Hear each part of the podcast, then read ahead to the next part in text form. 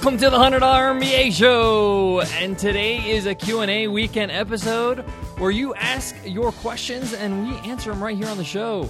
If you have a question you want to ask, just email us at contact at 100mba.net or you can use our speak it option, record your question, we'll play it on the air. And you can check that out at 100mba.net slash show. I'm your host, your coach, your teacher, Omar Zenhom. I'm also the co-founder of the $100 MBA, a complete business training and community online. And today's question comes from Pen and Lens Design.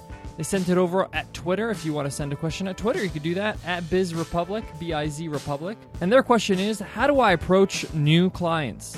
This is a very important question. One, because you need to know how to find new clients. And then two, when you approach them, how do you approach them? This is very important because you want to set the tone the right way at the start so you don't have trouble later on. Let me get into it, so let's get down to business. This episode of the $100 MBA show is sponsored by Nadex, binary options trading. Our listeners can appreciate just how much $100 can do, and so does Nadex. For just $100, you can get started. With Nadex binary options, you trade on whether you think the market will be above or below a certain point at a certain time.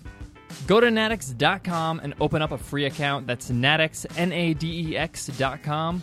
Futures, options, and swaps trading involves risk and may not be appropriate for all investors. There's an old saying that says that business is a contact sport. The more contacts you make, the better your chances of winning. And this is really applicable to today's topic how to approach new clients or how to get new clients. And what do you do with them when you have them or when you have that first meeting with them? Well, let's first deal with getting new clients.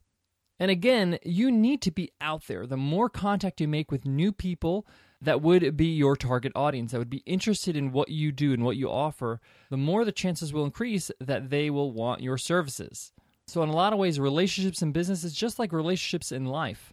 So, getting new clients, especially when you're getting started, you need to make sure that everybody knows that you are offering professional services.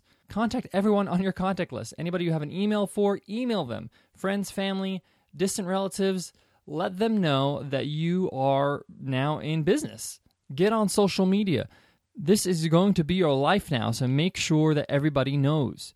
If you want to sweeten the pie, you can even offer a referral fee. So if they refer you to somebody, maybe you can give them a discount on their services or maybe even some commission. That's up to you.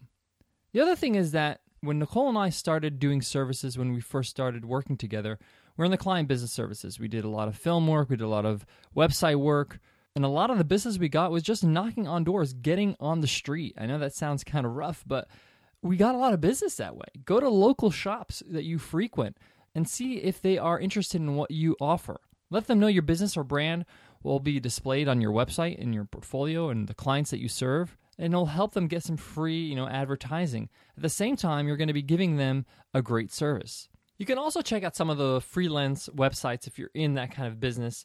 Uh, I, am thinking you guys are in the design business because you called pen and lens design. So check out like something like freelancer.com, guru.com, elance.com, odesk.com.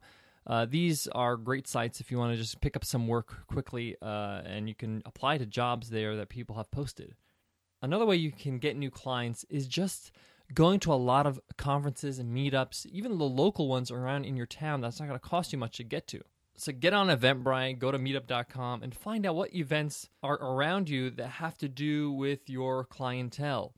Go to these meetups, go to these conferences, go to these one day sessions, whatever they are, and see if somebody's interested. Chat them up, see what's going on. I'm not saying sell them when they're trying to, you know, enjoy a conference, but when they get to know you and know what you do, they'd be like, hey, I'm looking for something, or give me a card. I may need something in the future. Again, it's a contact sport. The more contacts you can make, you know, the better your chances. Another way is to team up with somebody that shares your audience and agree to have them refer clients to you. For example, back in the day when I was running a small web design business, I got my first client from a content creation service business. They were a business that would create blog posts for people, they would write their posts for them. And those blog owners would ask if they knew anyone who can redesign their site. I was that anyone. So the owner of that content creation business would contact me and say, "Hey, I got somebody who wants a redesign. Would you like a, a project?" And I took it on, and they would get a little bit of a commission for that. So it was a win-win situation, and it was a way for me to get clients that I needed. So now that you got some clients, how do you deal with a new client? This is so important. You need to make sure you set the tone right at the start. Just like in any relationship, after your first conversation, people have already formed an opinion of each other. The client has already imagined what working with you will be like, and that's just human nature. They're not just trying to judge you. We all do this in our head. The good news is, is that you're in control. The bad news is you're in control. so you need to make sure that you take it in the right direction. So here are four things I think you really must do when you're dealing with clients. The first thing, you have to have an initial discussion to clarify why they're hiring you. Sometimes clients forget that when they're hiring you, they are not your boss and you're not their employee. You're a business owner just like them offering a service they need. Let me say that again. You are offering a service they need. They need you. That's why you're speaking with them. They are not the pro, you are. That's why they took the time to find you out and contact you. Even if you contacted them, they're willing to speak to you because they need you. Whether they state it or not, it's the truth. And setting the tone of the nature of the relationship doesn't have to be mean or condescending, but it needs to be done. Here's a quick example of what I'm talking about. Let's say, for example, a client goes up and wants a website design. I'm giving you an example from my own experience. The client would say, I really need a website to look professional and to show what I'm all about. They're giving me a demand.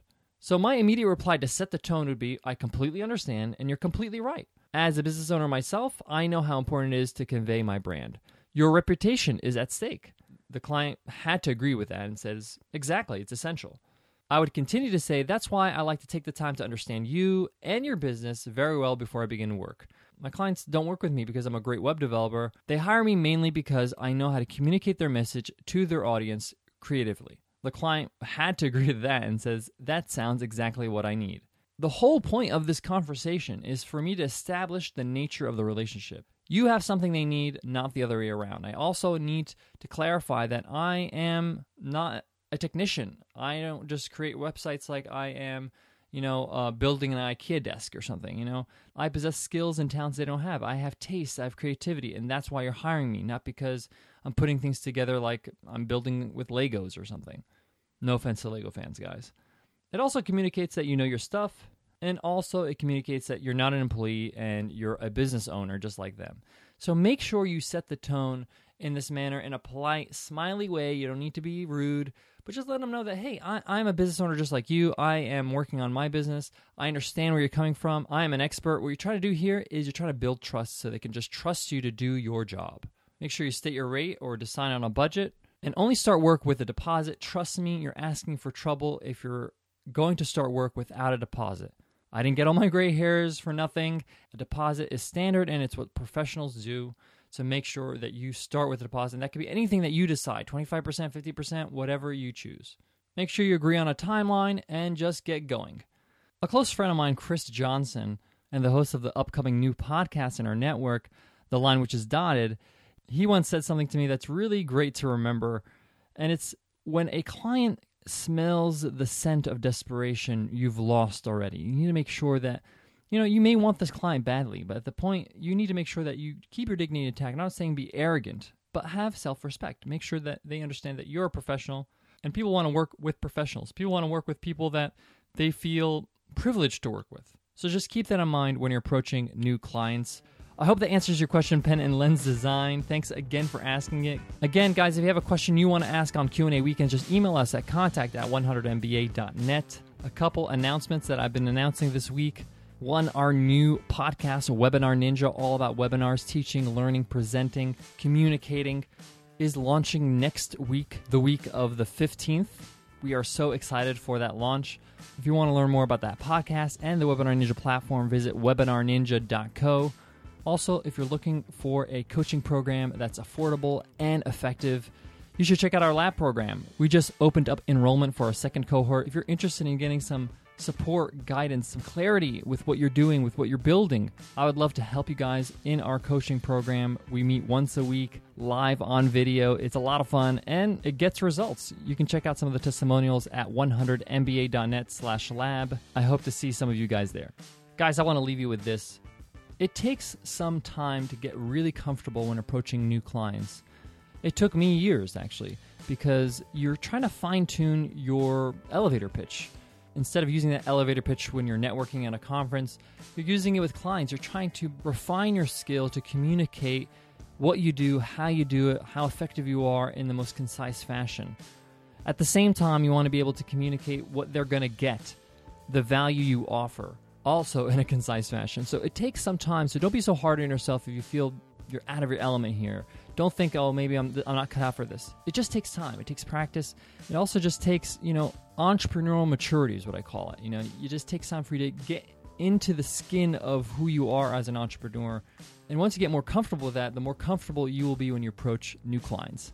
Guys, I hope that helps, and I hope you loved today's episode. Drop us on iTunes a rating and review if you loved it. I'll check you guys in the next episode. Take care.